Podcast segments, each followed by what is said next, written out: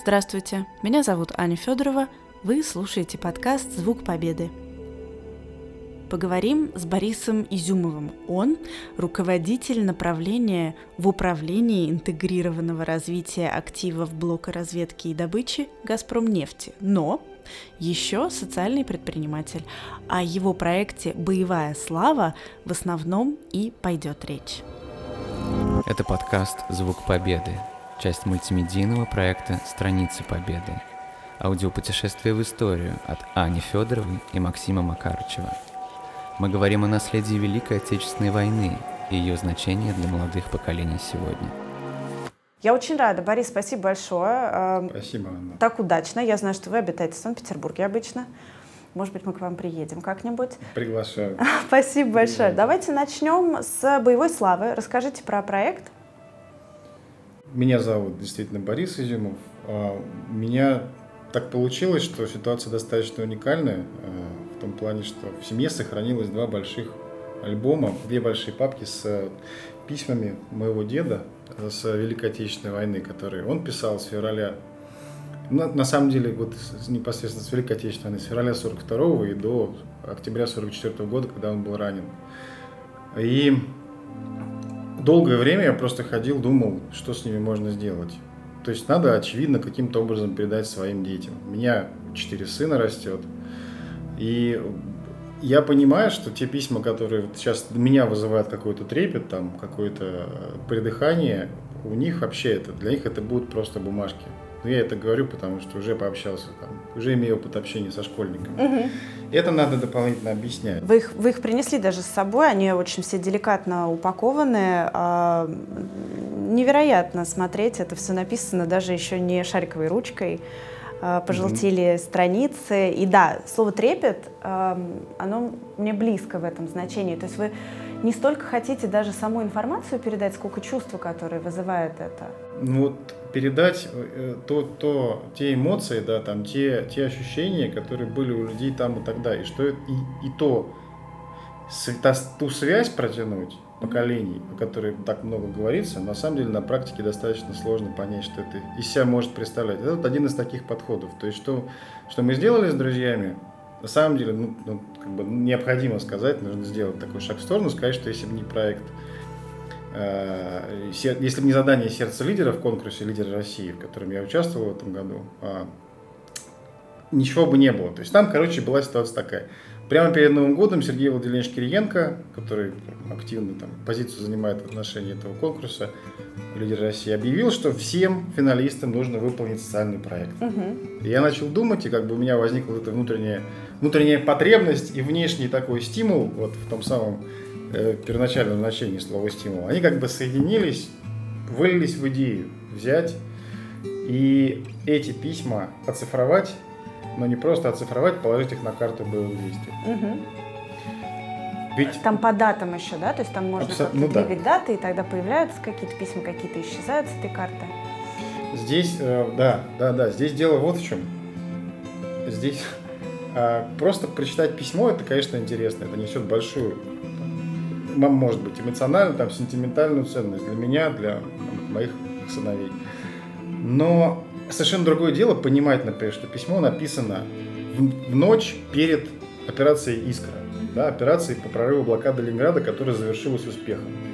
И очень важно и очень э, потрясающе интересно понимать через вот этот вот контекст, да, как бы эмоции, они становятся как на ладони. То есть можно... Появляется такой объем абсолютно осязаемый. Угу. Можно между строк читать как бы, что человек на самом деле вкладывал в эти слова. Когда он пишет, что там, дорогая Лизок, следующее письмо, может быть, придется подождать. Вот, потому что, ну, там не всегда там обстановка бывает подходящая, не всегда там наши э, дома приспособлены для того, дома в кавычках, потому что это землянки, все понятно. И ты понимаешь, что он пишет это только потому, что он прекрасно понимает, что следующий день может быть последним.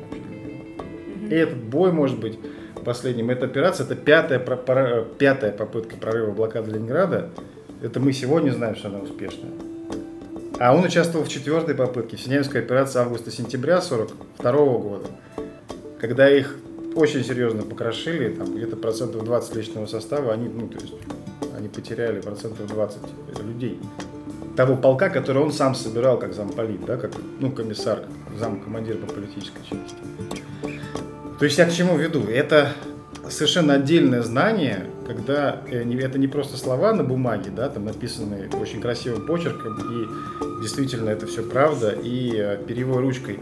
Это знание как бы того, понимание того, что человек чувствует, когда пишет это письмо.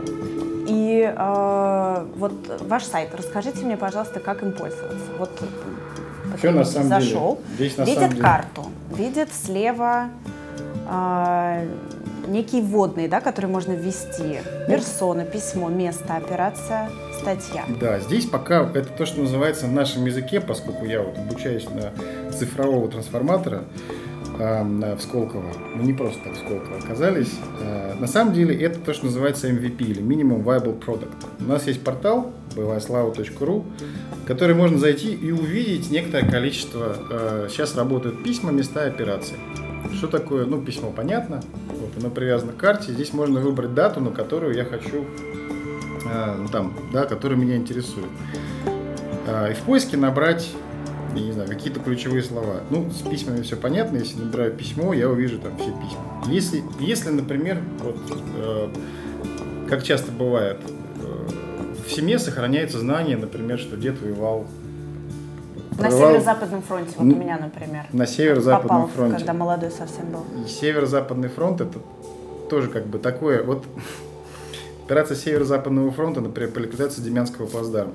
Здесь э, уже, уже можно найти операцию, конкретную операцию, э, которая была на Северо-Западном фронте, увидеть карту. Mm-hmm. Если вы дальше уже знаете, где, в какой армии воевал ваш дед, и там, в каких соединениях, частях дальше, вы уже можете прямо увидеть конкретно точку на карте, где, Фантастика. на какую дату он находился. То есть, на самом деле, получается, пока что это довольно интересно для тех, у кого определенный багаж знаний уже есть, да, вот им будет интереснее всего. А если, вот как вы говорите, мне хотелось сохранить это все для своих в первую очередь угу. э, детей, у вас четыре мальчика, сколько им лет сейчас? О, у меня старшему мальчику уже 18 будет. Это а, уже большой мальчик. Да, это уже, это уже серьезный э, пацан. Вот младший у меня три года будет Три это года еще, вот я младшему, еще рановато. И два, так, по, ага. два, два по полтора. Нет, двойняшки младшие пацаны. А, а, ну, в любом случае, а, возрос интерес к этой теме, например, вот у старшего вашего сына, это... когда вы начали заниматься этим проектом? Мы с сыном поехали а, в, Нижний, в Новгород 20, на 23 февраля в этом году, потому что я прочитал в одном из писем, да, меня зацепило то, что дед пишет о том, что они идут и, э, ну, как бы они, они со своей частью участвовали в войсковой операции, сделали большое окружение вокруг, и там было название города зачеркнуто. И когда я полез посмотреть, как бы, где был 120-й минометный полк, э, как бы его, в этот момент я понял, что они окружали Новгород. И этот Новгород действительно ими был освобожден. Их бригада, в которую входил полк, да, 5-я отдельная минометная бригада, была Ей было присвоено звание наименование Новгородской бригады. И этот факт отражен в самом центре Новгорода. Там есть стела, на которой названия всех-всех частей советской армии, которые освобождали Новгород, перечислены действительно. И у меня тут все сошлось. Я понял, что вот это как бы место, куда я могу прийти и поклониться подвигу своего предка, своего, своего деда конкретно. Чем мне Чем нравится, это полезно? Что на карте у вас как раз отмечены да. места, и вот здесь я, наверное, впервые осознала, как много этой истории вокруг. Мы просто перестали ее уже замечать. Я, Абсолютно естественно, верно. сразу э, нажала на Москву, на район, в котором Но. я живу, и просто вот э, рассыпаны, как бисер, точки повсюду. Конкретный пример, да, про я буквально коротко расскажу. Есть такой памятник, если ехать из Новгорода в Петербург, там по дороге буквально 15 километров отъезжаешь, такой стоит танк Т-34 на постаменте. И я уверен, что миллионы людей мимо него ездят, ну танк и танк, мы как бы привыкли. Опять пробка около танка, едешь, да. Стеллы, а, там обелиски и так далее. Мы просто, ну, буквально их не замечаем. Я сам же москвич, да, вот я понимаю, о чем вы говорите.